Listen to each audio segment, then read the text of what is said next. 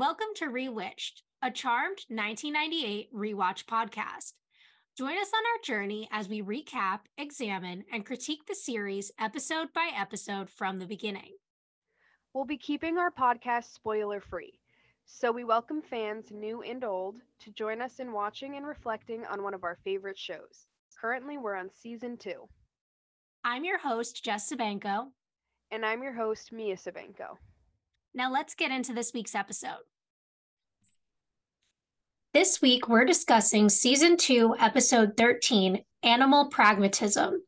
It originally aired on February 10th, 2000, and had 5.28 million viewers. I'm really glad you were the one that had the intro there because I definitely did not know how to say that word.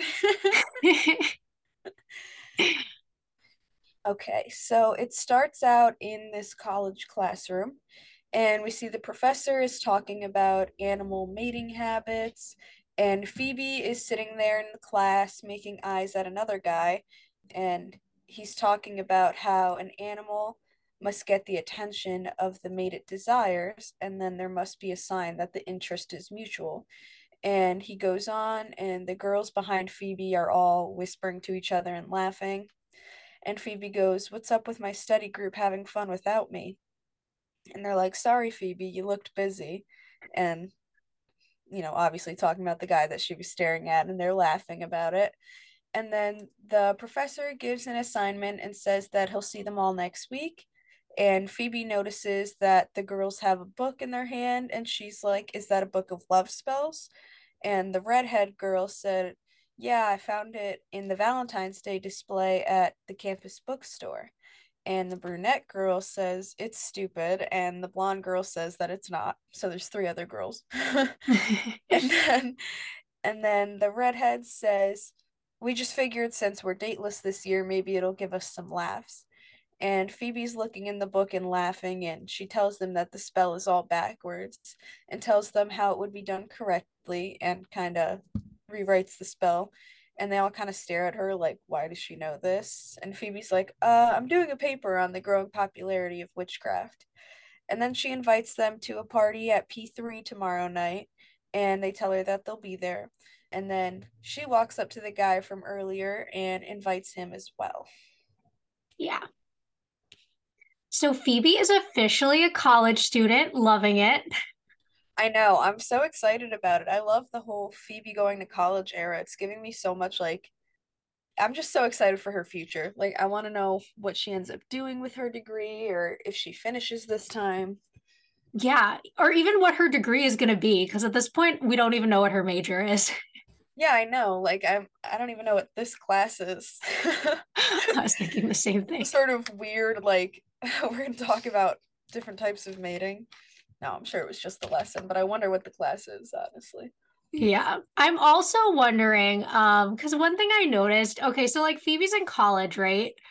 But like we know Phoebe's older, like Phoebe isn't college age, but like are the students she's interacting with like 19? And if so, why is like this woman in her mid 20s flirting with a 19 year old? Like, I have questions. Oh my god, that's so true. On top of that, inviting them to a bar is like Yeah, like, are they even old like- enough to go to a bar? Like, I don't know. we don't have any of those answers. Wow. I like, are they all seniors? Because if not, I don't think they can get into this bar. Like, I'm confused. Right. If she's in a freshman class, well, I don't know how it works because I don't really go to college. Well, I think Phoebe already did some credits, so she's probably either a sophomore or a junior. But Oh, yeah, still, true. like, only really like some juniors and seniors are over 21, Yeah. unless they like all went back to school, which doesn't feel Especially- realistic. Yeah. Especially they all looked pretty young. Like even the guy she was making eyes at, he had like quite the baby face. Mhm. I think. So I, I yeah, I can't imagine that they're old enough. I didn't even it didn't even cross my mind though. Because it's like, uh, Phoebe, I don't think you should be promoting underage drinking at your club. That's a real good way to get P3 shut down and piss off Piper. Seriously, it's a good way to like lose all of your money. That's what your main income is right now. Yeah, literally, no one else has a job. I know. Like damn. but overall, cute to see Phoebe in college already making friends and meeting people. I wish I was as like personable as Phoebe is. I It's know. kinda, it's I'm kind of jealous about that. Yeah, like I'm not a personable person. I don't just talk to like random people. Yeah. I mean, I can I can do it somewhat easily, but I I never go out of my way to do it. Like more often Yeah. than not, I try to avoid most people. Same. I don't even know why. Uh, anyways, anything else to add about that scene? Um, I mean, not really. It's just setting up the idea of the love spell, um, which will come up later. All right. So then we're in a dorm room or like some kind of campus apartment, and it's nighttime. And there's a pig, a snake, and a bunny all on a carpet. And there's a circle drawn around them, and a pentagram, and some candles. And we see the three girls that Phoebe was talking to in class are all there. And the brunette asks if they can turn some lights on, and the others are like, no, like that would spoil the mood. Then they all like join hands together, and Tessa, who we find out is the brunette's name, is worried about them hurting the animals. And the blonde tells her it's just a joke spell, it's just supposed to be for fun. And she's like, but you could choose to turn any animal into a man, and you chose a pig. Tessa says it's widely known that pigs are the most intelligent species. That's why she chose it. And then the blonde is like, well, then we all know why Andrea, which is like the redhead's name, chose the rabbit. And they all start making jokes about this. And then they start the spell, and nothing happens. And Tessa's like, okay, that was fun. Can I go now? And then Andrea remembers the the spell, the words were all wrong. And she pulls out the recording she made during class and plays it. And when Phoebe's voice says it, there's like this smoke effect that appears on the screen. And the girls all scream as the animals turn into men and they stand up. And there's just these three naked guys in the room now. So I thought that was pretty smart the way that they had it like Andrea was recording the lecture and Phoebe said it and that's how they turned into animals or I mean humans because I was wondering like how would they have made it happen because you can't really say spells if you're not a witch. So yeah. that was exactly. Yeah. Yeah, no, that that definitely worked for me. And you know, just the overall mood of this scene, it was fun. We're getting to see a little bit of each of the girls' personalities, which will come up later in the episode. So this scene works for me. Yeah, Andrea, the redhead, seems to be like the more sporadic, all over, kind of always looking for fun one, while Tessa seems to be the really nervous, like put together nerdy girl kind of thing, and I guess the blonde girl's somewhere in between. Yeah, that's how I was kind of feeling too. All right, so may I just say, Rabbit and Snake, so fine. They picked such fine men to play those characters. Just had to point that out. It's funny because like I know the actor who plays Snake because I've seen him in other things. And I always like I'm like, oh yeah, it's that guy. I, I remember he appeared in Charmed. I don't it's weird because every time I see him he looks familiar. Like I know I've seen him act in other shows before, but I can't really like put my finger on it. Um He was in an episode of Buffy that I know definitively, but I know I've seen him in other things too, just kind of like guest starring. Yeah, yeah, I think that seems to be his role most of the time. But anyways, other than that, I feel like it was mostly just plot, cute little scene. So then we have our theme song, and then it's the next morning in the manor at the kitchen. And we see Piper's cleaning up the kitchen when Prue walks in. Piper says, Well, it's a weekday, and Phoebe Halliwell is already at campus, while Prue Halliwell, master of the morning meetings, sultan of scheduling, and queen of, and then Prue walks up behind her and tells her to cut it. And Piper asks how it feels, and Prue says that it's amazing and that she's gonna do nothing today. Piper's like, Really, Prue? You know, nothing entails physically doing nothing, thinking about nothing, and worrying about nothing as opposed to your sister here who is so in the middle of something. And then tells Prue that she's worried about Valentine's Day because Dan wants to have dinner. And then Prue brings up Leo. and says, you know, I mean, he is mortal now. Doesn't that change things? Then Prue says to Piper that she's with her, whatever, and whoever she chooses. Super cute. Yeah, I love this scene. Um, I really like their interaction with each other, you know, kind of the teasing, the normal sister stuff that's going on, as well as like Prue being supportive. Because I think that even though we all know that Piper's kind of made her choice in Dan, it's very clear that there's still feelings there for Leo and she's feeling conflicted about it. So I like that Prue is like teasing her, but also providing that support of like, you know, no matter who you choose, like, I'm there for you. Exactly. I mean, they all understand that honestly, at the end of the day, it's a really difficult decision. Two men that she loved, two that are really good guys. Like, that's hard, you know? Yeah. Really great guys. And one of them has the advantage that he can be around all the time, while the other one can't be around all the time, but also she's able to tell everything to because he knows the secret. So it, it is, I would be, I wouldn't even know how to make a choice like that. be just as conflicted. So poor Piper, and I, I'm glad that Prue's there to kind of let try to lighten up the situation and let her know that hey, I'm here for you no matter what. Yeah, exactly. And I also like the way that this um, scene is kind of really reflecting uh, Prue's personality and the fact that, as we're going to see throughout the episode, like it's really hard for Prue to just like chill and do nothing. Yeah. Yeah, I kind of love that too because she's so used to, as we've mentioned several times, she's like the busy bee, always about work, always has been from the start. And now here she is for the first time unemployed, and we get to see how she handles that situation. So I'm excited to talk about that too. Yeah. And it's also one of those things, like for me, because I remember like during COVID, like when people weren't working and stuff, like I remember for a lot of people, it was like making them like, oh, like I feel like I need to do something. I feel like I need to do something. Like I was thriving. I was just chilling. Like I enjoyed every minute of not working. I know. It sucks because I'm genuinely like that's who I am too. I'm like a lazy person at heart. It's kind of bad. Like I'm a hard worker. I work every day, but like if I had the choice to sit in bed and do nothing all day, I would do that in a heartbeat.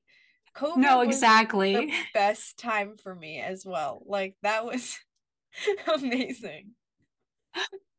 like luckily, you know, I wasn't sick. I was able to just stay home. Like so it was very like good. Like I thrived in that environment. I was just like yeah. watching TV, hanging out, reading, like doing little yeah. enjoyable things, laying outside tanning, you know, like normal great behavior.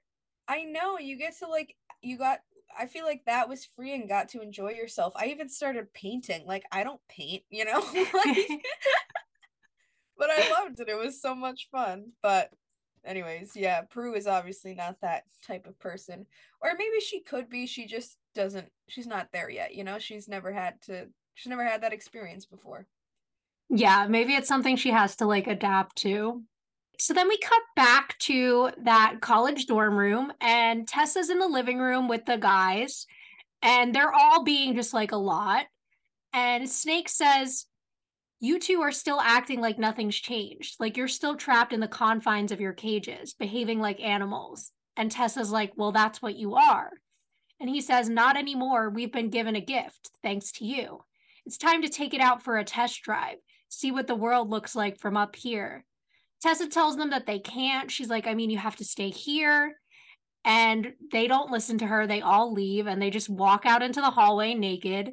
And people are staring. And then they walk up to the guy that we saw that Phoebe was kind of like making eyes at in class.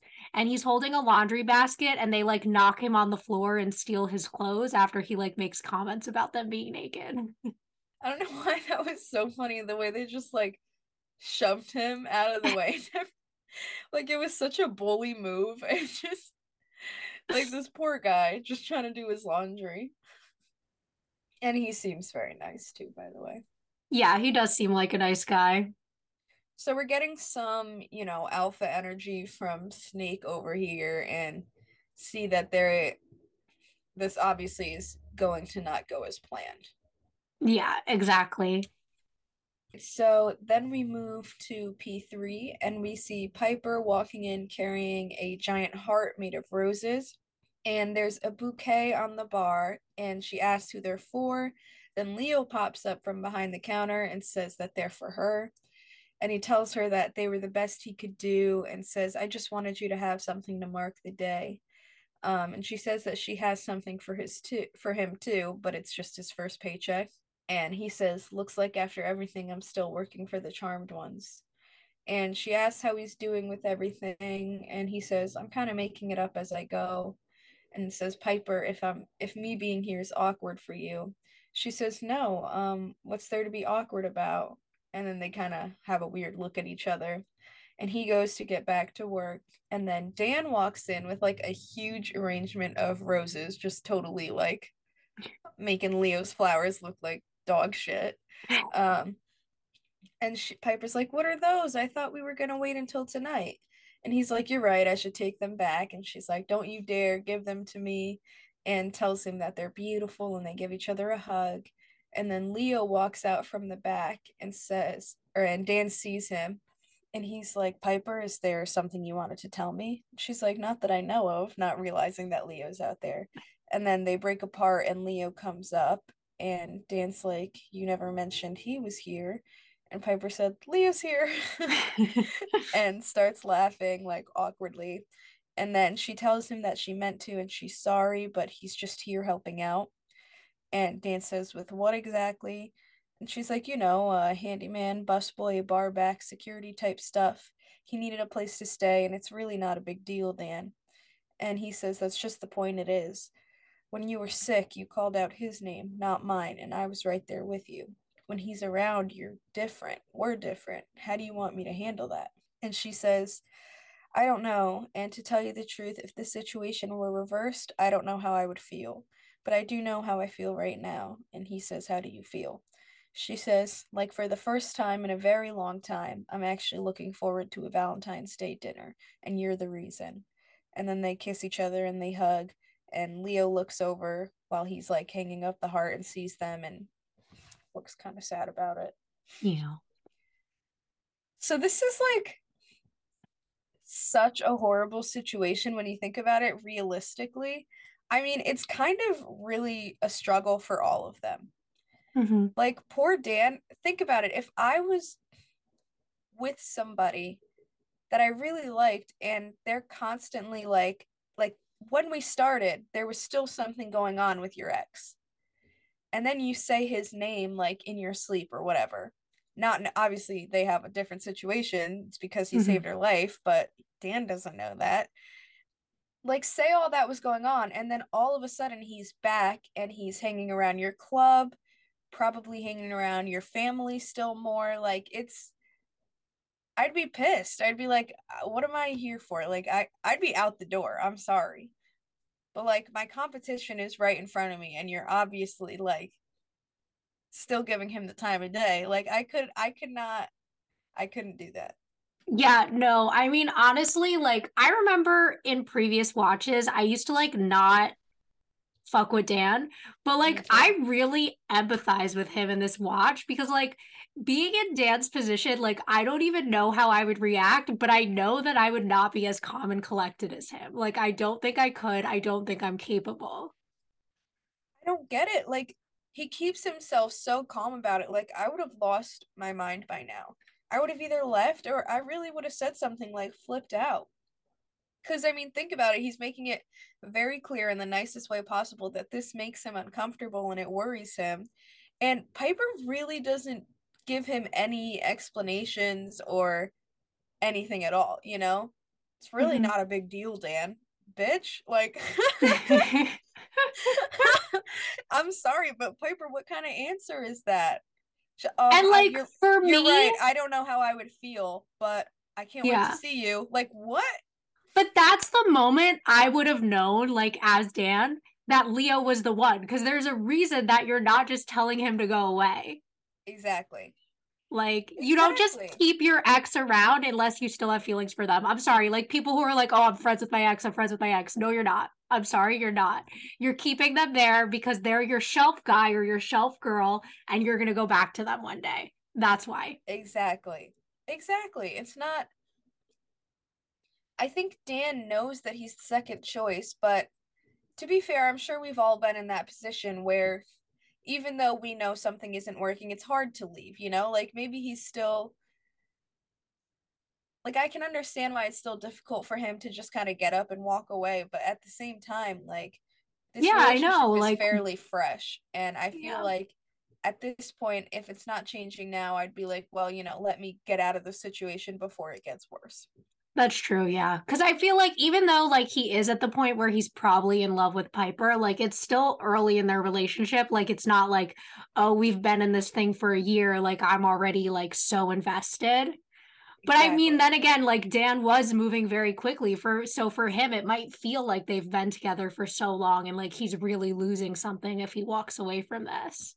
That's true. It, it could also be like that. And I'm sure that he still has that hope that like like things could be different. Like maybe she'll realize that I'm the one for her and not him and like has all those conflictions, but still, I don't know. Yeah, of course. Because I feel like even if you like in your heart know it, like you never want to believe that you're the second choice, right? You're always going to be like, no, well, she's with me right now, right? She's going to pick me. She's going to pick me, even though everything like in the universe is screaming at you that, like, no, like, look what's happening around you. Exactly. So there's a lot of confliction in his head and his heart. Same thing with Piper. And then Leo on top of all that. Leo's kind of chilling in the mix. You know, like he doesn't really have to care what Dan thinks, but it's gonna hurt him to see Piper and know that like this is happening and he's obviously there fighting for her still, like giving her flowers and things like that. Like it's Yeah, It's no, I mean, okay, let's think about like Leo's position, like really for a second, because like this is a man who was very much willing to give up his wings to be with her, right? Then he actually ends up losing them because he saved her life. Mhm. And he told her he wants to be with her. And now he's watching her choose to be with someone else. like that's so hard it's how do you and it sucks because we know that he gets it. We know that he understands piper's perspective and why you know why she's with dan right now and everything. But at the same time that's super painful because he feels like he's given up a lot and he's still not willing to stay away from her. And he's still willing to do what it takes to make her happy. Yeah. I mean, working for her, obviously he needed a place and needed a job and whatever, but even right there, he's like, if this is too much for you, like, let me know. I don't want to, like, cross any boundaries. Like, he's still at the same time being a very respectful guy. Mhm. Like, so it's, ah, God, this, the strength in all of them right now is like, Yeah. like, this is, I wouldn't know what to do, how to feel in, if I was in any of their positions, you know? Like, and I can't Mhm. really blame any of them either. Like, Yeah. they're all kind of just in a in a bad spot right now. Yeah, and I feel like if I didn't know Piper as well as I know Piper from having been with her so closely the last two seasons, like I feel like I would judge her for this because I'm like, well, you're kind of like stringing Leo there. You have Dan, like it just feels like a lot. But like I also know all the extra circumstances and kind of like why she's doing all this and how like this is so difficult for her. So I really sympathize with all of them, which is kind of crazy because I feel like in this situation, like in real life, you'd find someone to blame. But like here, it's hard to blame any of them because like I do think that Piper does genuinely have feelings for Dan. And like she never really stopped loving Leo, but she kind of accepted that they were never going to be able to be together.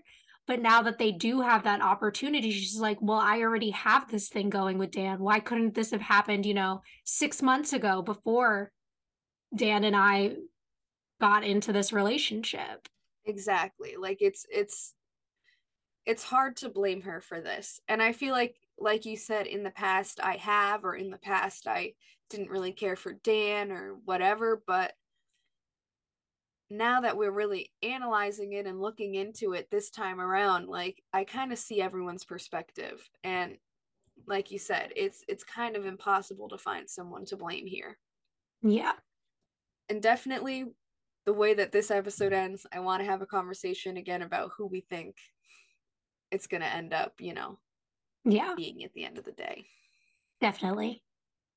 So then we're at the manor. And Prue's on the couch and she's making a phone call to one of her friends who she finds out is at work. And then she starts kind of just moving a vase back and forth on the mantle using her powers. Then the phone rings and she starts to answer it. She's like, Prue Halliwell, hello. And it's Phoebe calling from school. And she's like, you know, how's the life of leisure going? And Prue says, it's great. I don't know why you ever gave it up you know, Phoebe says that only the house is only big enough for one homebound Halliwell. Then she says she's on her way to class, but wanted to know if Brooke or Andrea or Tessa called. Prue says no, and she says that that's weird. They never showed up for our section today. Then she notices like the pig guy is flipping out at the guy at the hot dog stand and then like picks up all the hot dogs and like throws them and is like, be free, my brothers, and like all this stuff. And Phoebe's laughing. And then Prue asks if Phoebe wants to meet for lunch or after class, they could go to the gym or something. And that's when Phoebe notices that Rabbit is attacking some girl. So she hangs up on Prue. Then she walks over and like taps on Rabbit's shoulder and she's like, Hey, is there a problem? And when she touches him, she gets a premonition of a guy biting a girl's neck. Then he turns around and like goes to like punch Phoebe in the face and she ducks and knocks him over with a kick. Then he runs away and she goes over to the girl and asks if she's okay. And when the girl says that she's fine, Phoebe chases after him. But when she gets to him, he's like jumped up a wall and they stare at each other for a second. And then she runs, he runs away and then she goes in the opposite direction. So obviously something suspicious going on at this point to Phoebe. I mean, this guy just jumped over this really big wall in like the blink of an eye I mean, technically, Phoebe didn't see the jump, but she was right behind him. And when she got there, he was on top of this wall. I would be lost. Yeah. so then we obviously see Prue starting to have her difficulties, uh, not being in the work life anymore, her being like not able to answer the phone calls like she normally does, and her basically begging Phoebe to hang out with her. Like, I feel like I kind of had the opposite problem. Like, you know how Prue like goes to answer her phone is like Prue Halliwell. Uh, like, I feel like when I go to answer the phone, like at work, I'm like, yo. Yeah, I know. I know. I'm always prepared to be like, "What's up?" or like, "Hey," and I have to yeah. do this whole long like thing. And I have two different jobs, so when someone calls one place, I'll like almost say the name of the other place that I have to answer the phone. So it's yeah, I'm a I'm a mess with that honestly though i think i i am like that where i do have that problem because i'll even it's so weird but i'll go to drive-throughs and when i was a hostess like every day i was answering phone calls all day long. And i was getting so used to it that like i would pull up to a drive-through window and they like they'd be like hey how can i help you? And i'd be like i'd be like tony d's what can i do for you? Like i almost I almost like I said it one time and I almost said it so many times. Like I it, it gets stuck in your head really easily. But that's just me and I guess Prue. Yeah, definitely. um but yeah, I mean, I want to talk a little bit about just what happened between Rabbit and that girl that he was like attacking. So I feel like the show is going to make way too light of that situation when it comes up again later. Like they're just kind of like I mean, they haven't said it yet, but whatever. Spoiler to later in the episode when they're like, "Oh, there was some drunk frat guy like harassing a girl." Like that should have been a bigger deal than it was. Yeah. Like it what? Definitely should have. They kind of breezed through that really quickly. Like like it was nothing but i mean this girl was in broad daylight being attacked. Like and the fact that like phoebe's the only one who seemed to like give a fuck about it too. Like there were lots of people around. That's what i was thinking too. Like how is phoebe the only one that tried to stop this? I mean it was it was pretty it was honestly pretty fucked up like the situation and they were pretty light about it and i yeah that was kind of yeah. a little weird to me and like part of I think what's upsetting about it is that it is kind of realistic. Like there eh, there are these types of issues on college campuses, right? Where there's like a culture of like harassment and all this kind of stuff going on and like people not doing enough to respond to it. So I think like the show depicting it like yeah, it's kind of realistic, but it's really like awful that they're not making more of a comment on it. They're just like, oh, he's just some drunk frat guy. Like, can we not excuse like drunk frat guys for what they do or like drunk any guys for what they do? Yeah, no, I, I totally agree. It was it definitely should have been acknowledged a lot more. I mean, I appreciate that they had Phoebe defend her, but aside from that, they didn't really comment about it and nobody else came to her aid. And the girl, like, it was kind of sad the way the girl after was like, "Oh yeah, I'm okay," and just leaves like like it was so natural. Yeah. You know? Like, well, these things just happen to us, doesn't it? Like it's that's so horrible. She was like really like I'd be like, "Holy shit, like I can't believe that someone just did that to me," you know? Like in the middle of the day outside, like how did that even happen? I'd be kind of like freaked out about it and stressed out. And yeah. the girl was kind of very casual, like, yeah, like, I'm fine, and just walked away. Like, damn, you just got full on attacked. Like, what? Yeah. Like, is this just a daily thing? I, that's horrible. Yeah, it's it's really bad that it's just like again treated so casually and like there's not really much follow up or reaction to it at all. Exactly so unfortunate, but we're here to acknowledge it for all of our listeners. yeah, exactly. So now we are at P3, and Prue is walking in and sees Piper making decorations, and they kind of make some jokes with each other. And then Prue asks her if she needs help with anything, and Piper's like, What happened to doing nothing? And Prue's like, I'm finished. I was like, You can't finish doing nothing. And then she's like, So how do you know when you're done? And then Piper kind of moves on and starts telling her about the gift that she got Dan and says that it's a book on San Francisco architecture. And she's like, I know, I know, it's a little too impersonal for Valentine's Day, but. And Prue's like, no, no, it shows that you know him. It's perfect for him. What did you get Leo? She's like, Leo, but should I? Tonight? And Prue's like, yeah. Then Phoebe comes running down the stairs and she's like, okay, guess what I saw on Phoebe TV? And Piper says, No, not a premonition. It's Valentine's Day. Can't there be some sort of supernatural day off? And Prue asks what she saw, and then she tells them about the guy and her vision. And Piper says, Biting or kissing? It's that time of year. It could have been kissing. Then Phoebe starts to kind of question herself a little, and she's like, Well, maybe. And Piper's like, Most people kiss on Valentine's Day, except, of course, for witches. You know, witches don't get to kiss Valentine's Day because something always comes up. Prue says, okay, so maybe it was just some fat guy and his chick of the moment. Oh my god, that's so disgusting. Yeah. Yikes. And then Phoebe says, yeah, maybe it just wasn't very clear. And then I followed him and I think he jumped over this wall. And she's like, well, there was a ladder pretty close. And Piper says, Phoebe, come on. Doesn't anybody care that I have dinner plans tonight with Dan? And holds up the book. And Phoebe's like, Oh, honey, is that what he got you?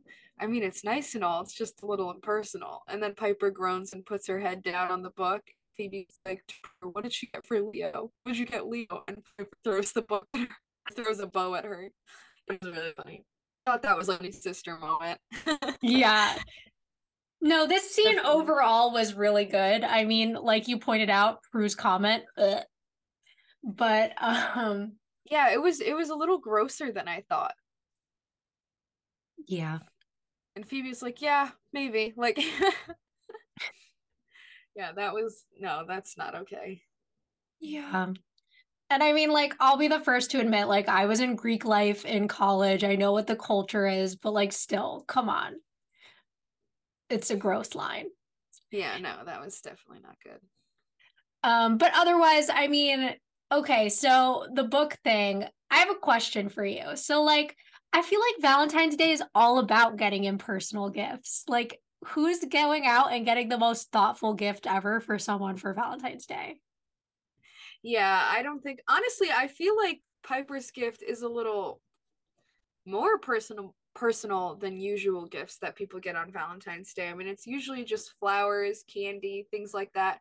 But that's like what it's supposed to be, you know? Like it's just Exactly. It's like a cheesy day, you know?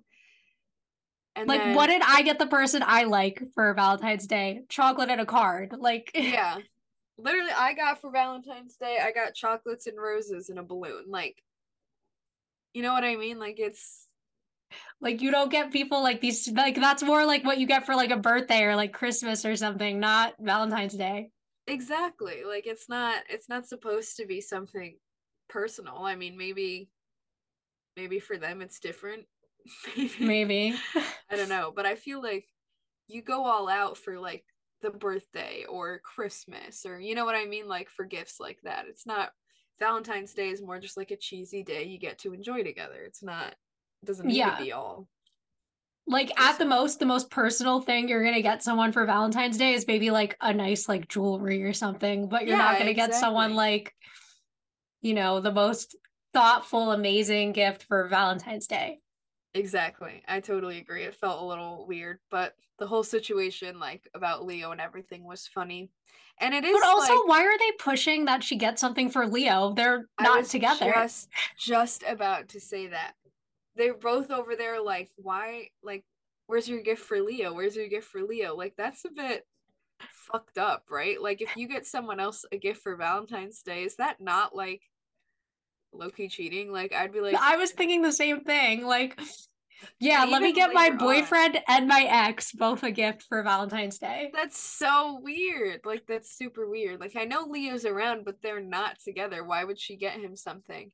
And then later on when it comes up again in front of Dan and everything, I'll have more to say about what we were discussing before, but I guess I'll just wait till we get there. But yeah, I think I felt that it was very weird that they both like thought it was so natural that she should get Leo something. Like yeah. Because at this point, like maybe if it was a fresh new relationship with Dan still and things were still kind of being figured out with Leo, but like we're past that. Like you are in a committed relationship with Dan and Leo and you were like supposed to be done, you know? Like And also like Leo made it very clear last episode like, "Oh, I'm going to fight for you." Like wouldn't getting him a Valentine be leading him on that he has a chance?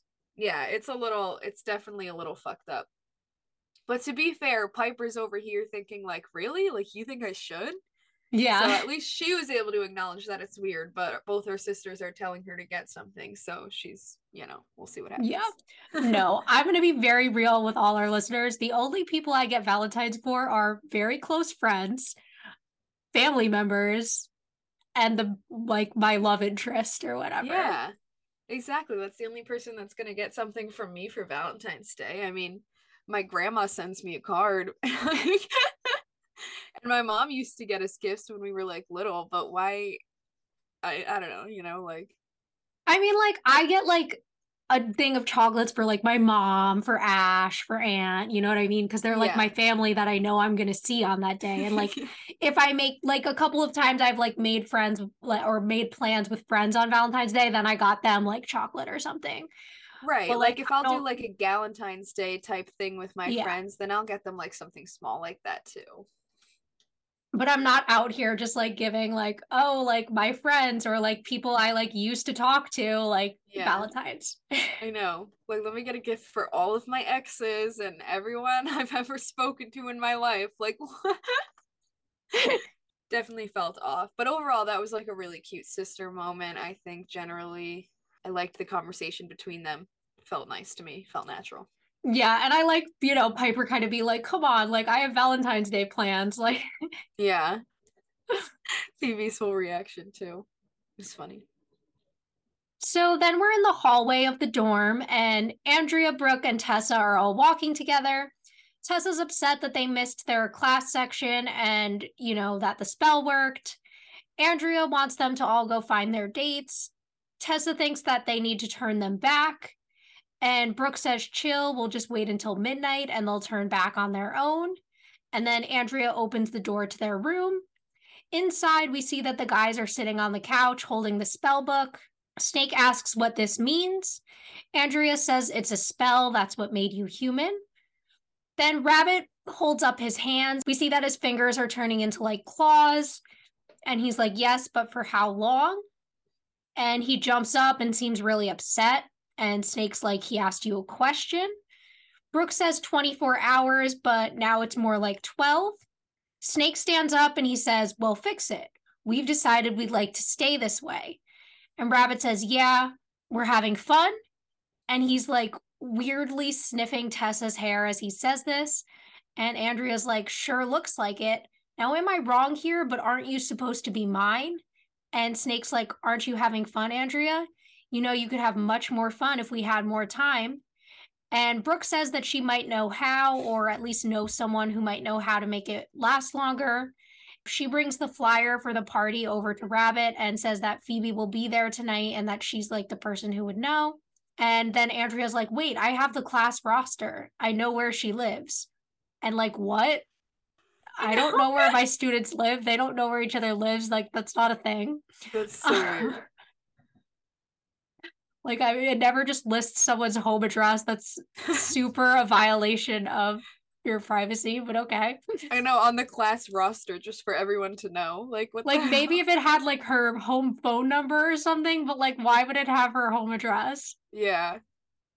Also, But- why does she want to go there so bad? Like, just see her at the party. Like, that's mad weird if you just show up and you're like, hey, help us turn these guys like into humans forever. Like, what?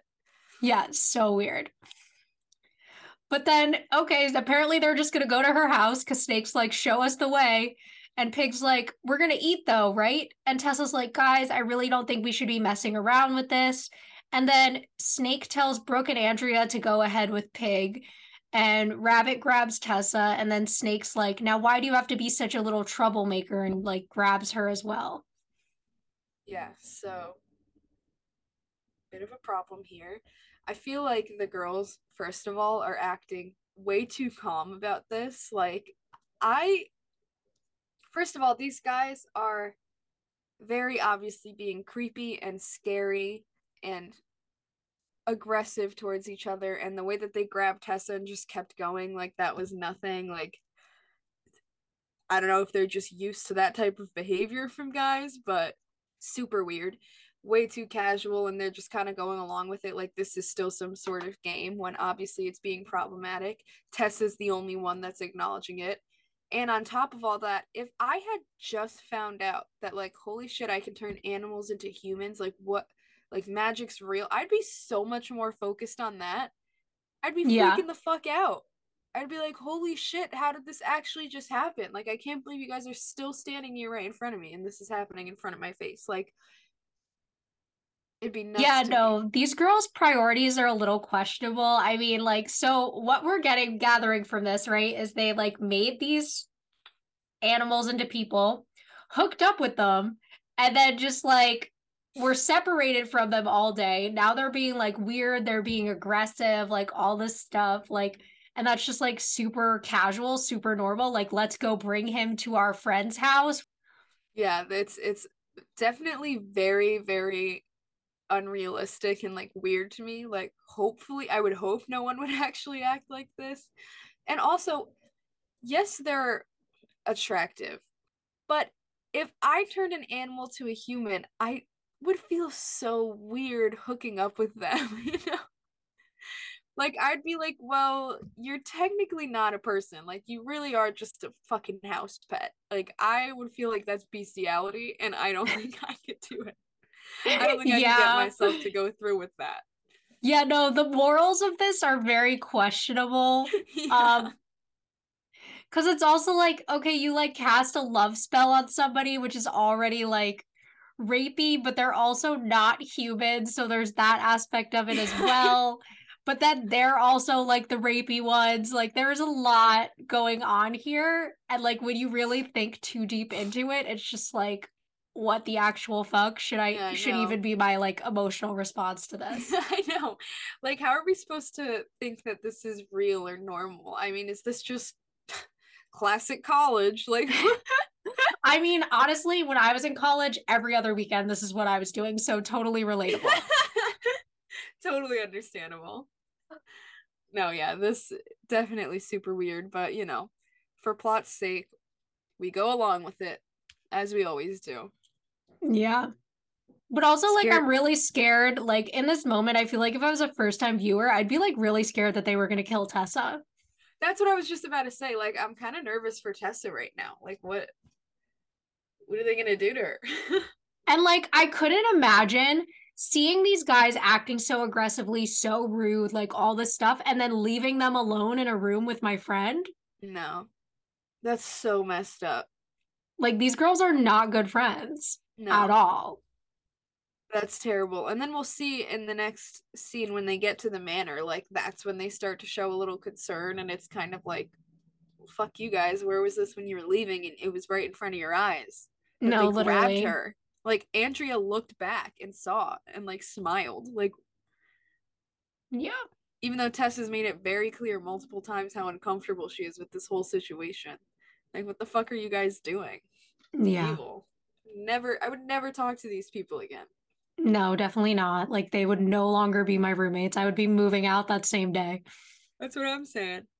So now we are at this store, and Piper and Phoebe walk in with coffees, and Piper thanks Phoebe for keeping her company. And Phoebe's like, Oh, better here than at the club with Prue. The boredom has turned her into the demon of decoration. and then they stop in front of the Valentine's Day cards, and Piper says, Why don't they make a card that says, You used to be my whitelighter, and now your wings are clipped, and you're sleeping in my club? And Phoebe says, Or how about you snooze, you lose, and now I'm getting naked with the neighbor? and Piper hits her in the arm. And then they start looking through cards, and Phoebe notices the same spell book that the girls had in school and points it out to Piper. And then she's like, We are so in right now. And Piper's like, We are not in, love is. And this stuff gives people hope that they can find it. And Phoebe's like, Yeah, the problem is people think they can get into magic without dealing with the consequences. Then Piper says, But this stuff, none of it's like in the Book of Shadows. I mean, for one thing, it doesn't really work. Normal people can't make this work, right? And then Phoebe kind of has a realization. Um, and she says, Not without a little help. Um, and then she says, I need to go call Prue. I think I need her help with something. And Piper's like, Something to do? She'll be thrilled. And Phoebe runs off, and Piper goes back by the cards, and she sees one that says, For you, always. And she goes, Now that's a card. Then she picks up one that says, To a dear friend, and she takes it. And then the camera moves over, and we see Leo in the next aisle holding that same card that says, For you, always. And he takes it. So meant to be. I know the fact that like the they both are touched by the same card. I'm like soulmate shit. I know, seriously. Like, ugh. and he's there picking out a card for her too. But like, tell me he didn't hear that entire conversation. Like, That's what I was wondering though, because I was kind of like, oh, like did Leo overhear this? yeah, like he's right there in the next aisle. But he definitely wouldn't have seen her holding the card, so he doesn't know which card she picked. So that's why I'm like, I know. I just meant the whole that part, conversation like, about like, yeah. But getting yeah, no, like the the- that part, I'm like, oh, and also like that she's there picking out a card for him. yeah, I know exactly. And she and he's there picking out the card for her, and they both pick up the same one. But it's just too cute. Yeah. Also, I really like that card. Like, if someone got me that card, I'd be like, okay, perfect, beautiful. Yeah, like, I agree with them. It's a very sweet card. Like that's cute. But also like do they not see each other? Like they both grab the card and walk to checkout, no? Like within 2 seconds of each other, like are they not in line right behind each other? Good question. but anyways, guess it doesn't really matter. But here at least Phoebe's starting to kind of put it together what happened. It felt a little like okay, like that's a leap, but you know, it's fine. Yeah, I didn't really get how she thought it yet either. Like, I feel like they could have waited until a couple scenes later Yeah, exactly. for her to realize. But, you know, whatever. She had to pick up on it somehow. I try to think of it like when moments like this happen, I try to kind of excuse it as like, okay, well, maybe because of their powers and their witches and destiny or whatever, like they just have this really strong intuition and kind of learn to listen to themselves when it happens. And that's kind of how. So we'll just call it that, I guess. Yeah, I, I could chalk it up to that. So then we're back at P3, and Piper walks in, and the club is totally empty. She notices there are like little rose petals on the floor, and it all leads to this curtain. And behind the curtain, there's this fancy table all set up, and Dan is there. And he's like, I'm sure this will ruin the dinner that I'm going to buy you tonight. But, and she's like, You're so sweet. And there's like a wine that he found that was named Piper. So that, like, that's why he picked it out. and he's like, This is our first holiday. Granted, the holiday invented by Hallmark, but first, it's just the same. And like, he kind of like holds up two glasses for them and they like clink them. And she hides the card she has like kind of behind her back. And he's like, Oh, is that for me? And then he like takes it and opens it. And like, Piper just looks super nervous. And it says to a dear friend on Valentine's Day, he's like, Piper, it's good to know that you're deeply in like with me. And then he's like, It isn't for me. It's for Leo, isn't it? And she looks down and she's like, What do you want me to say? He's like, How about no? She's like, Dan, you read it. Read it again. It says to a friend. And I'm sorry, but I'm not interested in ending that particular friendship. And, you know, Dan's like, I'm not sure that's all he sees it as. She's like, I come with a past. We all do. It's a package, one I would like to share with you, but you can't pick and choose. You get all of me. And he says, Do I? And then she says she has to work and she'll see him tonight. And he says, Fine, and leaves. So I'm totally on Dan's side in this scene. I'm sorry. That's what I'm saying. Like, Piper, what do you mean? Like, you, how are you gonna defend yourself? Like, like, what do you want me to say? It says that he's to a friend, and I don't want to end that friendship. That's so sus, bitch. And on Valentine's Day, like, you're getting him, like, right in front of Dan, you're showing him that you got another man, your ex, a gift on Valentine's Day that would be the end for me. That would be the end. And at least Yeah. he showed a little more anger here, but still, Dan, so casual. For what? For what? yeah. Like that was actually really fucked up on Piper's part when you think about it. I would be pissed. Yeah. And like, honestly, like, I feel like the way Dan reacts is pretty close to how I would react in like this type of situation because I feel like you really do want to give the person the benefit of the doubt. So you're Yeah. kind of like trying, but like everything she's saying is just getting more and more suspicious. It just sounds worse and worse. Like her defense is really dumb, you know?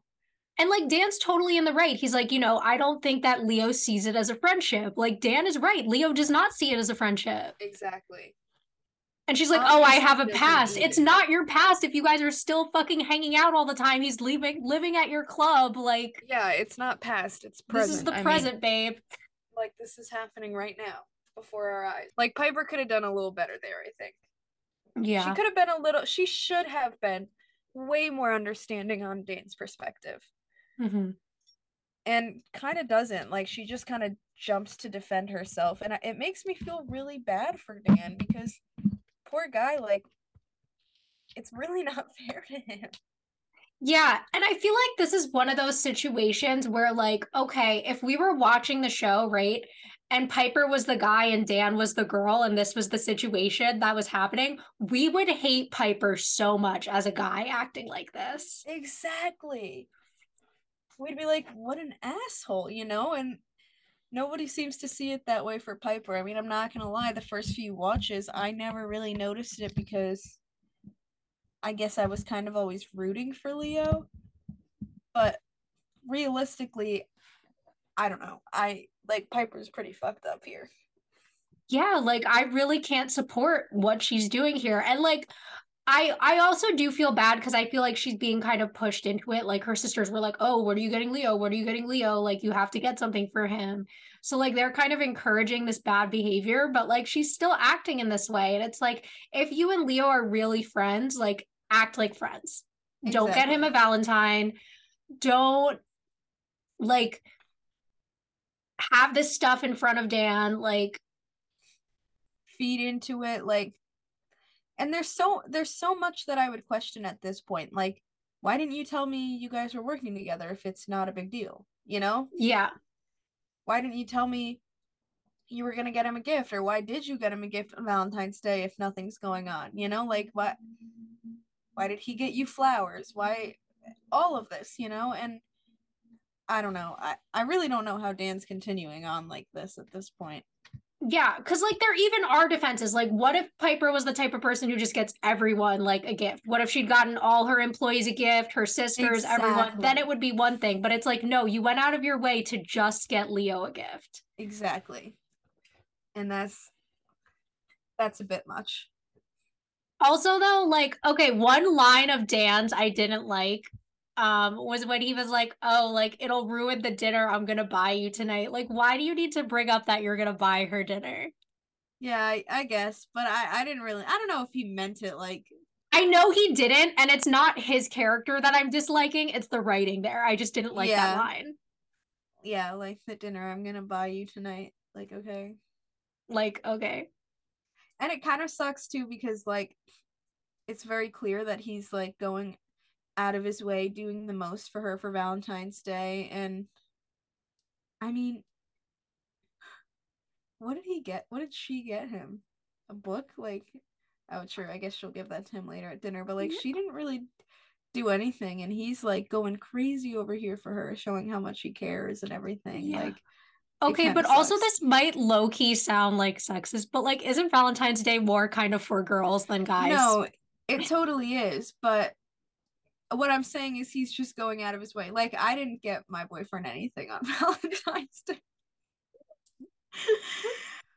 but he also like didn't go crazy, you know? Like it was just like a little gift and then we spent we spent time together. Like it was Yeah. that's all we wanted, you know? It wasn't but Dan is like going ham over here and it does suck though cuz I feel like I feel like he's got this idea in his head and he's kind of trying to force it. I think that's why he's moving things so quickly and kind of pushing things. Like I feel like Piper must feel a lot of pressure because he has put a lot of a lot on her in such an early amount of time even though he's been trying to be like laid back. It's like saying she can move in, doing the most. It's like he's really desperate to get her attention, it feels like. Yeah. You know what my other question is in the writing because I feel like this show is not very good with timelines. Um when Dan says that this is their first holiday together. But Valentine's Day is only 6 weeks after Christmas and like New Year's and stuff. You guys have definitely been dating more than 6 weeks. Like you were definitely together Thanksgiving, Christmas, New Year's. Yeah, that's so weird. And they don't and they don't do uh Thanksgiving, Christmas, or New Year's in this show at all. Yeah, I know they don't do holiday episodes, but like they could still acknowledge that they were dating during that yeah, time like period. during a holiday. Yeah, I didn't even realize that he said that. I'm really curious because I don't even know how long they've been together for. I really Yeah. you know? But like, okay, so we can assume they started dating what episode like seven ish, Yeah. I think is when they kind of became official. And we can assume that was around October or November. So like they were definitely together, like maybe Halloween, definitely Thanksgiving, definitely Christmas, definitely New Year's. Yeah. And didn't they wasn't the episode with um the the stone hmm with Misha Collins? Yeah. They were dating then, right? That was after? Yeah, I think they were. Oh yeah, and that was after Halloween. Because Because Phoebe was like, "Oh, that was the Halloween ago, party two Halloween weeks ago." party. Yeah. Exactly. So that I don't know, I was just trying to gauge. Like, I'm pretty sure that So they've had plenty of holidays together.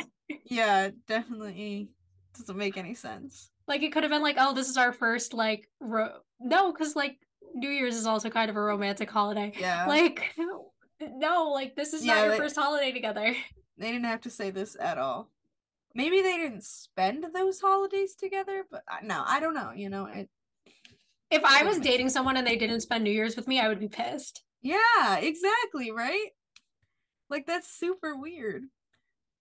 But whatever. Not the first thing in the show that hasn't or like added up too well. yeah. All right. So then we go back to the manor and Rabbit just punches a hole through the window and opens the front door and Brooke and Andrea think that it's too much. Shocker. I mean, like duh. Bitch like finally and Snake's like rules like cages are meant to be broken. And then they think the guys are acting crazy and Andrea's like, "Look, Tessa looked fine, but if she's really not feeling well like you said, we should go home or at least call her." And Snake says, Not yet, we need Phoebe. And Pig peels some of like Snake's skin off, and Pig's hands kind of start turning into hooves and they're starting to slowly change back into animals. And Andrea said Tessa was right. We shouldn't have done this. Then Snake grabs her and bite her and she passes out. And then Pig looks upset and Rabbit grabs Brooke. And Pig's like, guys, stop. This isn't fun anymore. And Rabbit's like, yes, it is. And Snake says, next time you want a dangerous man, you might want to make sure he's not poisonous. And he bites her neck and she passes out too. Then Pig asks if they're dead, like kind of concerned. And Snake's like, they will be. And he's over there crying. And then Rabbit asks if they need them and Phoebe for the spell. And he says, four hours until we turn back, four hours until they die from the poison. I think that information might motivate this Phoebe to help us. And Pig is like freaking out at this point and says he wants to go home. And then they circle him, and Snake bites him too, and he passes out, and then they laugh. So things kind of escalated pretty quickly. This, like, them just being like, oh, they said that Tessa didn't feel good. Like, you believed them? Yeah, I know. Like, it, it was a bit much, and just now they're starting to think that this is a bad idea. Like, I mean, I kind of feel bad, but, like, also, you guys like like you guys shouldn't have let it get this far you know? Not that it's okay that this is happening to them but like you guys like why would you allow them to come and break into somebody's house? Like why why wouldn't you pay attention when tess was freaking out and then all of a sudden just isn't there because she doesn't feel good? Come on like yeah. Like i do feel bad that you know like they're getting attacked and they exactly. might die. Like i i'm worried for them but at the same time it's kind of like you guys were really doing too much to be on these guys' sides, like up yeah. until five minutes ago. Exactly. Like you just two seconds ago decided that, like, huh, maybe this isn't such a great idea, which I. Not that it makes what's happening to you okay, but like you guys should have kind of maybe tried to take action a little bit beforehand, you know? Yeah, because I feel like if they this had happened back at the apartment where they were attacked, like I would have felt so much worse for them because I'd have been like, oh my god, they didn't deserve this. Like, yeah, not that not saying they deserve it, but like they really were just like doing too much to support them and like not recognizing the signs that these guys were evil early enough. Yeah, like you guys were, you guys are a little guilty here too, you know? You're the reason they're after Phoebe and all of this. Like that you're the reason Tessa got into this situation in the first place. Like, why have you not like why why are you so why were you so quick to be on their side the whole time when they proved that they were fucking nutcases? Also, wait, the fact that like they're like a snake I could see being an evil animal, right? But like why is the rabbit an evil animal? Dude, I know. The rabbit's like making me think twice about them damn like cute little cute little rabbit. Why? Like Why barely so evil rabbit. Like damn. I know. Like damn. so messed up. But and then whatever. poor pig, you know, he was trying to do the right thing here. yeah. Poor pig really is just uh, like a decent guy, a decent animal, I guess. Yeah, like he just wanted to eat and hang out. I know. He just wanted to show. He was just along for the ride. So then we're in the dorm hallway, and Prue and Phoebe walk in together. And Prue's like, since when do mortals cast spells that actually work? And Phoebe's like, look, I know that the book is probably a total cheese fest, but what if? I mean, the spell called for living objects, my premonition, and that guy who could leap tall buildings in a single bound. Something is wrong. I know it. And then a guy like walks past them in a towel, and Prue's like, ooh, higher education. Maybe I need to come back to college to study something. Which again, how old is this guy? I know. Concerning Prue, you're almost 30. But whatever. So then they bump into Ethan, which we find out is the name of that guy that Phoebe has a crush on from class. And Phoebe asks what happened to his head because there's like a cut there. And he's like, oh, some drunk frat guy. And Prue's like, yeah, seems to be a lot of that going around. And Phoebe introduces the two of them, and he says that he just knocked on um, the girl's door and no one was home. He's like, I thought I'd give them a little hell for missing our section today. I mean, Andrea and Brooke would totally bail, but it doesn't really seem like Tessa, you know? Then again, it is Valentine's Day. Maybe they had something better to do. And Phoebe's like, Do you? And then Prue's kind of like, oh, like we need to go, whatever. And he tells Phoebe that he'll see her tonight and she's all smiley. Then they go into the dorm room and like Prue makes a sex joke about their parents and like opens the door with their powers. And then they go in and the room is totally trashed. And like Prue kind of comments on this and Phoebe's like, oh, I don't think that they're the ones that did this. Then they find the spell book and they hear like crying coming from the closet and they find like Tessa and she's like in a cage and like gagged and everything. I wonder why they bit Andrea and Brooke, but not Tessa. I was wondering the same thing. Like they um, I guess it's because for plot sake they needed Tessa's help, so she needed to be true. Good point. So I thought that was pretty cute, the little interaction between Phoebe and Ethan. Um, she's obviously a little into him, and Prue's comment kind of funny, but also like you said, like babe, you're almost 30, like let's calm down aside from that, they're kind of beginning to put things together.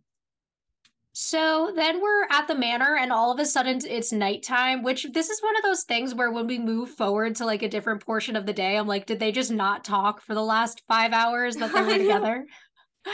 but whatever. So Phoebe and Prue are walking into the dining room with Tessa, and they sit down at the table.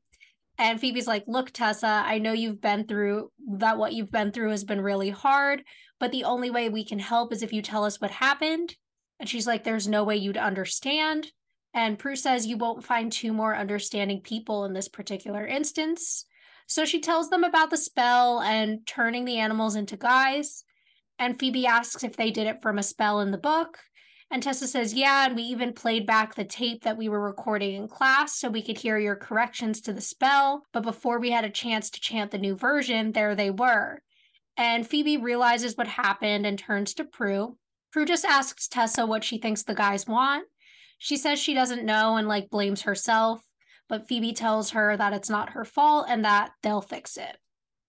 Yeah, I didn't really think about it that like that entire time they hadn't like now just now Tessa's telling them what happened and it's like nighttime hours later. Yeah. I didn't even think about that. but also I have so many questions about the timeline in this episode, which I'll get to later on. But also, okay, so we find out that there's four hours till the spell wears off. So it was 8 p.m., but also like it was daytime. Like there's just so many questions I have yeah. about time in this episode didn't make any sense. And it's not like it's summer where it gets darker later or something like that. Yeah, like no, it was full on daytime and there were like four hours till the spell wears off. Like, no. Yeah, they should have kind of made that add up a little bit better. Yeah. All right, but now they have all the information and obviously figured out how this actually happened because of the recording. So then we are in the kitchen, and Phoebe goes to get medical supplies, and she hears something. And she opens the pantry, and the pig just falls out on top of her, and his nose had like turned back into a pig nose. And then Prue and Tessa run in, and Tessa said he was one of them, except he didn't look like that. And Prue says the spell must be wearing off. And then Phoebe's like, they're starting to look and act more like animals. And Prue says, if they killed one of their own, there's no telling what they're going to do or what they already have done to your friends. And Phoebe says, Do you know what they want? And Tessa's like, You. They're having fun and they want to stay this way. And Andrea told them that you'd be able to help them.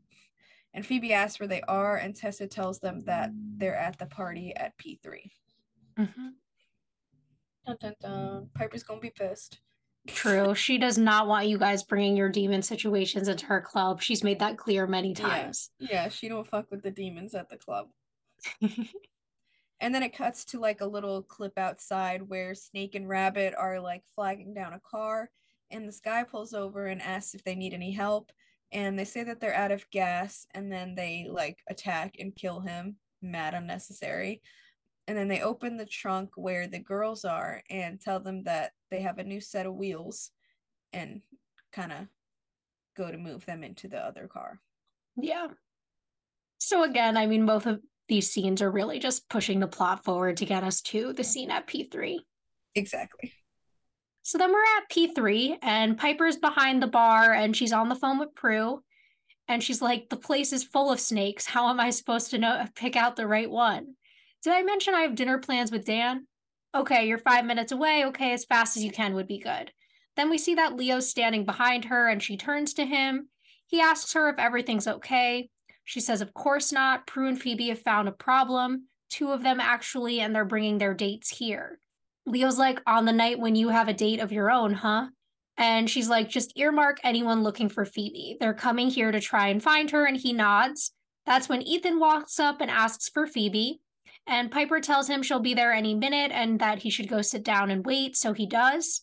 Leo um, asks if he if that uh, Piper thinks that that's him. He said she says could be. He says to let him help, and she says no, Leo, thank you. But now that you've lost your wings, I don't want you to get hurt. And then he sighs and sees Dan walking in, so he walks away. Dan comes over to Piper and is like, "Are you my Valentine?" She's like, "I hope so, especially after." And he's like, "Today, well, tonight's tonight." And she tells him wait and he's upset he's like let me guess it's something with your sisters or maybe you'll be vague and just say something important's come up or my favorite of all time it's a matter of life and death. She's like actually what i was going to say if you would let me is i'm running a little late and could you please wait for me at the bar? And he looks down because now he feels bad about flipping out on her and she pats his shoulder and just like walks past. That's when we see snake and rabbit come in down the stairs and they start grabbing people and asking if they're Phoebe and they're kind of like sniffing the air and stuff. Then Phoebe, Prue, and Tessa walk in and Leo approaches them. He tells them that Piper is de stressing in the alcove and they leave Tessa with him. Then Prue asks Phoebe how the spell is coming. She's like, it'd be a lot better if I could get my, my hands on a pinch of the salt of life. And Leo goes, We got the salt of margarita. Phoebe's like, I'll take it. Then Tessa asks Leo who he is, and he says he's just a friend. Then we see like the musician starts playing on stage and dancing, and the guys are still going through the crowd while Ethan is sitting at the bar. So, whole interaction with Dan comes back casual again, like tonight. Again, Dan is just the most forgiving person out there. He's like, you know what, tonight's tonight, like we're good. Yeah, like I I can never props to him. I um, honestly, I feel like that's what I do in situations. Like, you know a lot about my relationship. Our listeners don't, but like, I feel like that's how I act. Like, I'll get mad about something, and then a few hours later, I'll just kind of be like, you know what? That was before. This is now. Like, I'm good. Like, he just needs his moment to kind of like freak out, and then he comes back like calm and collected. Yeah, I not very me. I need to. I need to work things out, work through things before I can just move on. Yeah which is totally fair. I don't let people just piss me off and, you know, like especially in a relationship, it's like, well, this is obviously a reoccurring problem. Like I am going to talk about this with you and figure it out. You know? Yeah, because that's the thing too. Because it's not even like this is like the first or second time this has come up. Like it's kind of a recurring issue for them. So like, and this is what I mean when I talk about like sometimes Dan and Piper have really poor communication in their relationship, which yeah. I feel like is the real issue in the relationship more so than the secret which i mean the I secret definitely. is part of their communication issue but like the fact that neither of them can ever talk about their problems is the bigger issue. Yeah it's definitely a problem. But i do understand his little moment about like oh great like what is it this time? This this and this like i mean mm-hmm. she does do it to him all the time so. Yeah and i like how like she's low-key gaslighting him because she's like um actually like damn Piper you you've already fucked up so many times today, and you do do that to him all the time. Like, how you gonna how you gonna act like he's the one in the wrong here? Yeah. Poor Dan. But her little moment with Leo was really sweet when she was like, "No, like you're mortal now. Like I don't want you to get hurt." Like I I yeah. got that. Because we even saw when he was a whitelighter, she didn't want him to get that involved because she wanted to protect him. So obviously now that he's human, she like feels that even stronger exactly. It, it definitely makes sense. Aside from that, the little salt of margarita thing was funny and it's working for me and them kind of finding each other in the crowd more plot. Yeah, exactly. So in the alcove, Piper is sitting down and Prue and Phoebe come in and Prue's like, Hey, how's my stressed out sister and or something? And Piper says, Well, we moved past something and straight into everything. The view sucks. I don't recommend it. And then she asks how they're doing, and Prue says that there was nothing in the book And Phoebe says, which makes sense because the Animen were created by careless magic, not supernatural evil. And Phoebe is working on a spell, and Prue asks if there's been any sign of them. And Piper says, Well, I've been watching that one who came in here looking for Phoebe, but he doesn't seem so creepy.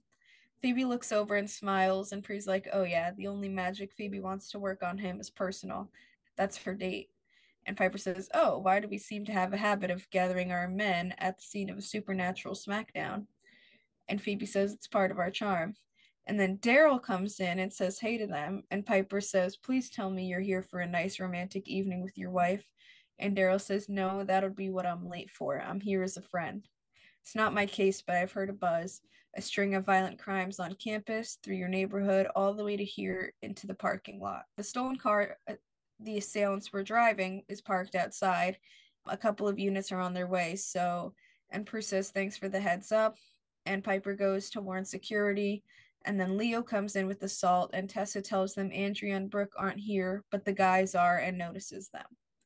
So, again, where I like their stressed out energy, they kind of raise anxiety levels and have everything going on at once different perspectives, different views. Then Darryl comes in because, God forbid, we have an episode without Darryl. and, you know, I'm glad it wasn't magically his case this time though. So yeah. at least he just like heard about it. yeah, just heard a buzz. We like, also I... now know that for sure that Darryl's married. We didn't know that for, for sure. We found out a couple episodes ago that he had a baby and now we know yeah. he has a wife. Yeah. Definitely. Slowly learning more about Darryl. Very excited about it. Love that. And aside from that, still more of them just talking kind of joking around or whatever. You see Ethan showed up for their date, so that's cute. So then we go back to the main area of P3 and the guys spot Phoebe and they all see who they are. Then the snake like peels some of the skin off of his face and there's like scales underneath. Ugh. And then Prue asks how the spell is coming and Darryl starts heading towards them and Prue tells him no, but he keeps going anyway. So she astral projects in front of him to stop him. And then she turns to like the Animen. And Snake says, Make us human, or by, by the time you find your friends, they'll be dead. And they like go to grab Prue, but just as they do that, she like astral projects back. Phoebe's doing the spell in the alcove, and that's when Prue appears back and tells them that they hit the girls. Okay, we need to keep them human until we find out where they are. But they open the curtain because the spell's already finished and see that every single person in the club has been turned into an animal. And Piper's like, I don't have a permit for this kind of party. Okay, I must say, how do they tend to do this? Like, someone's peeling their face off in the middle of a club in public, and there's scales underneath. And then Prue just magically appears, astral projects in front of Darryl, and astral projects away in front of all these people and not a single one of them notices. They're all wasted. It's late at the club. I guess, but still, like I feel like that's something like the people at least standing right next to them must have like like how? It, it didn't make any sense to me. I feel yeah. like that's something that they tend to do. And somehow people still don't find out. Like how Yeah. Like that would have been exposing, but yeah, no, there there are some times where the sisters should have been exposed based on what they did, but you know, plot's sake, no one saw yeah, it. plot's sake, no one saw. All right, and now kind of screwed up the spell because everyone turned into an animal, so uh, this also makes me wonder like how did they film this scene with all the animals? Like how did they put this together? I mean, I assume like obviously like CGI and everything, but like that's a I lot. I don't think like... so. CGI at that time was not very good. So yeah, I'm a little confused about it too. Then how do they do that? Can't they do like green screen type things? They could. They could do that. Yeah. Like you know, I always saw like in Twilight how the wolves like were literally men in green screen suits like, I wonder if there was just a ton of people in like green screen suits. But that was over a decade later. Like, they didn't have CGI that good. And also, Twilight, like the ones with the wolves, those are multi million dollar movies. Like, Charm did not have True. that budget. True. Yeah, I don't know. We'll have to like look look into that because now I'm kind of curious. It might have just Um, been because I mean, in old Hollywood, they used to literally just have animals that were like actors. But that to have that many is crazy. But like that's what I'm like they could have done it separately with green screens, kind of like you're saying. Like they have one Oh. animal sitting there and then they kind of use the green screens to put them all together. to rest in there. Yeah, makes sense.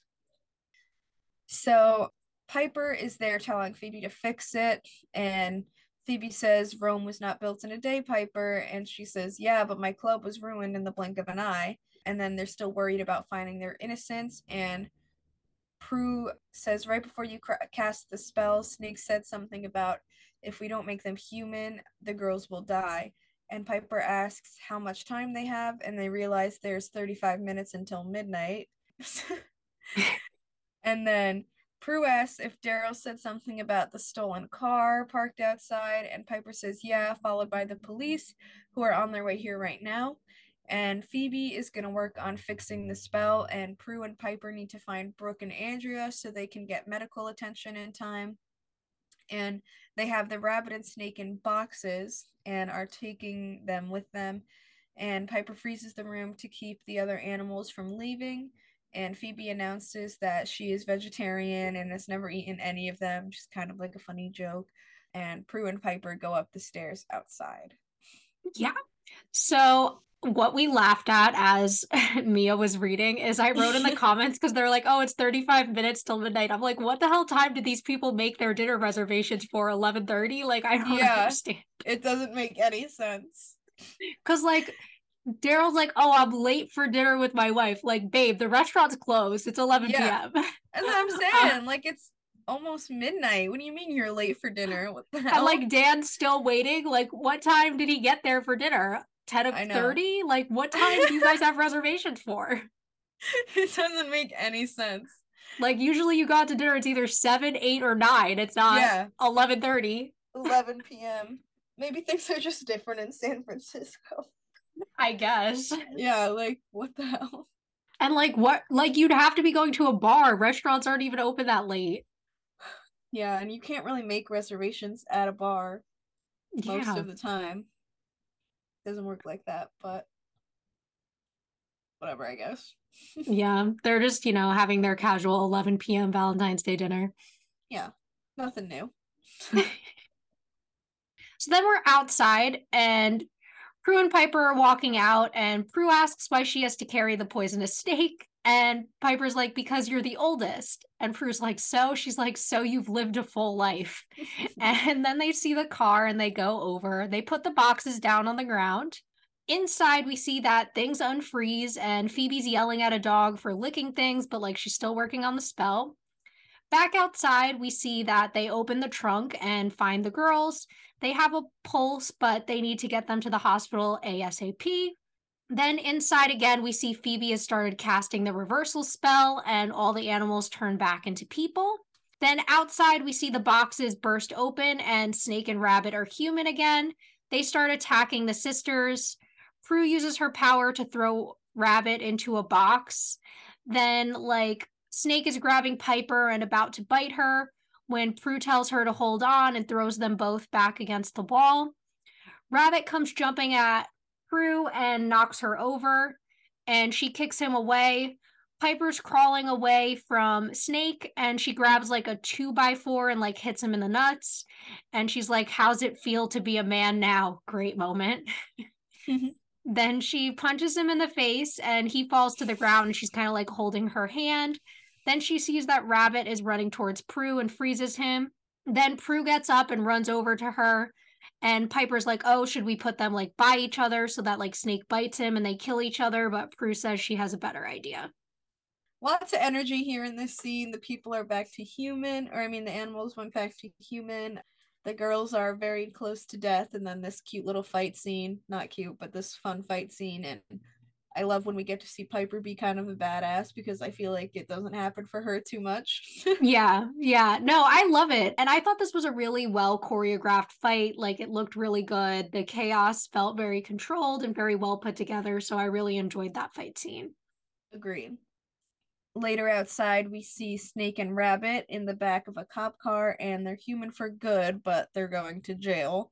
And the sisters are all standing there as they're driven away.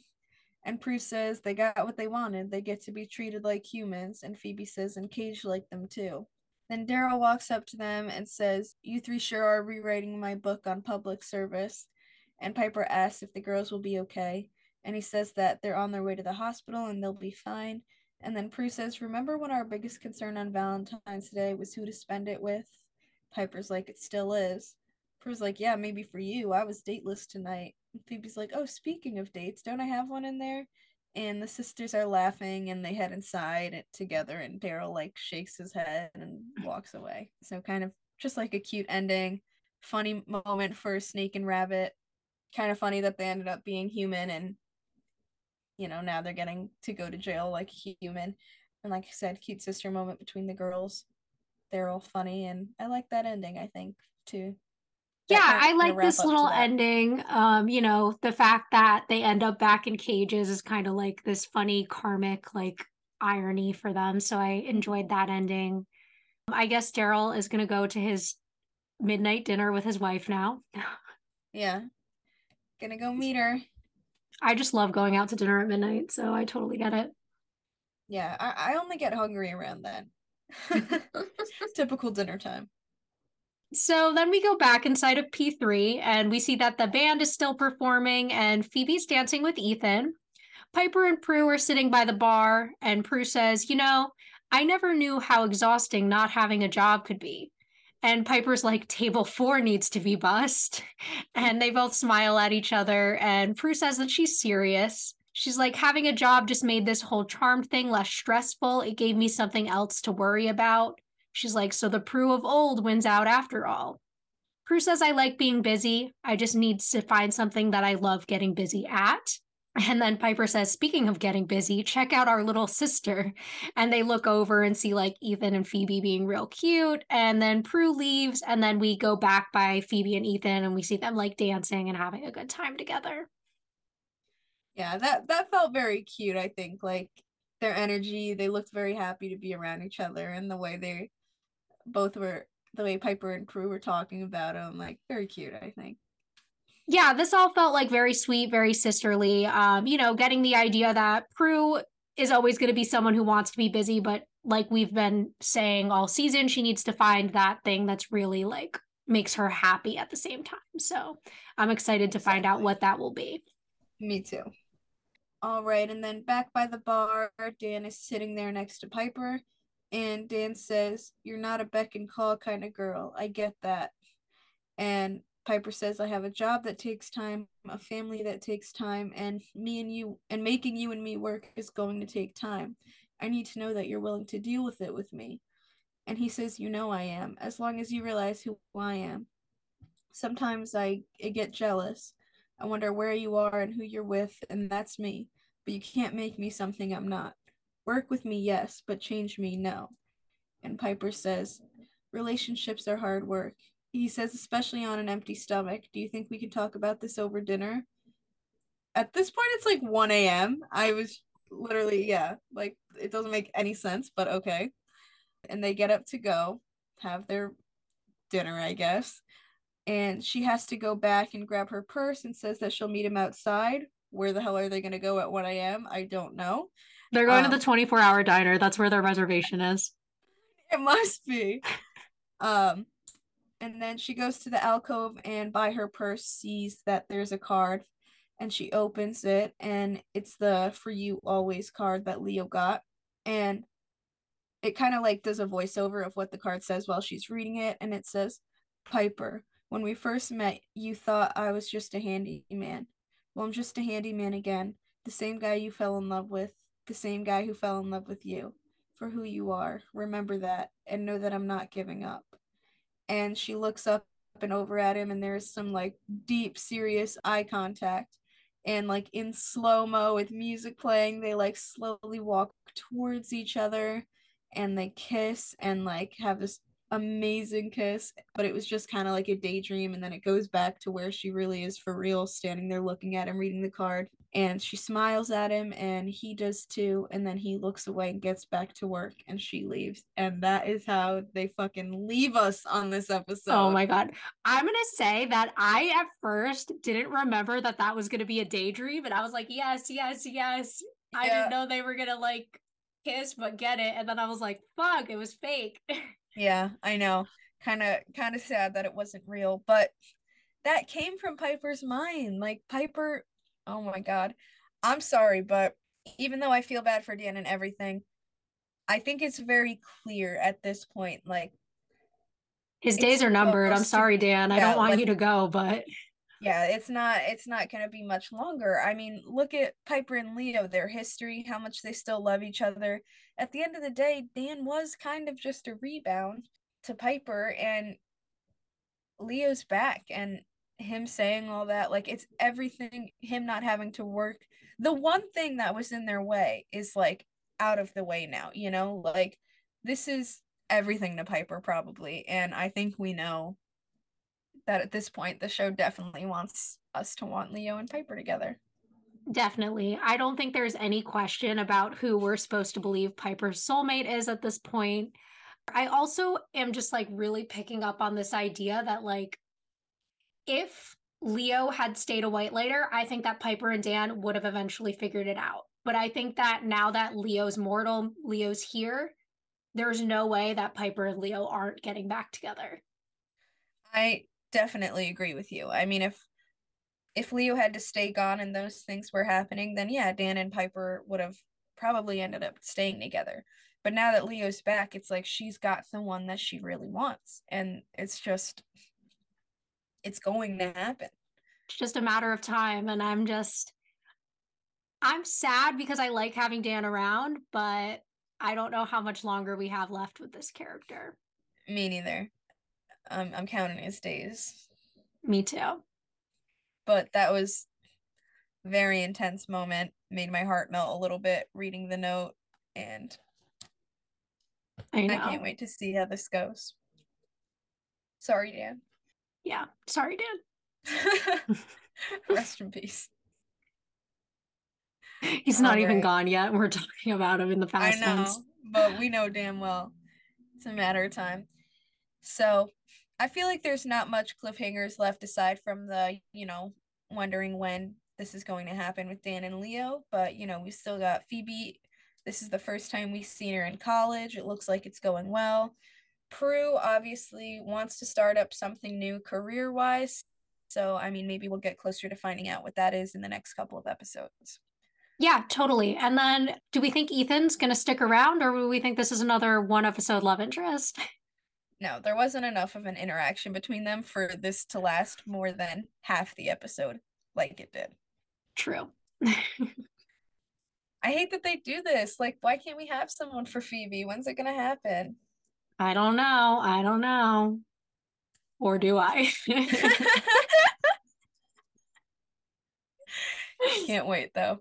We'll see. We'll get there. Right now we've got we've got Piper, Leo, and Dan at play. We need to figure some things out first. Exactly. Anything else for the episode overall? Not really. I mean, it was definitely a good one. It didn't feel like too important of a, an episode aside from maybe the drama with, you know, Dan, Leo, and Piper. But aside from that, I I don't know. It was a good one, fun to watch, but you know. Yeah, I'll say um yeah. I've always disliked this episode, and I don't even know why. But I actually did enjoy it. Um, I enjoyed yeah. watching it. I enjoyed our conversation. So like this episode was not nearly as bad as I thought it was going to be in my head for some reason.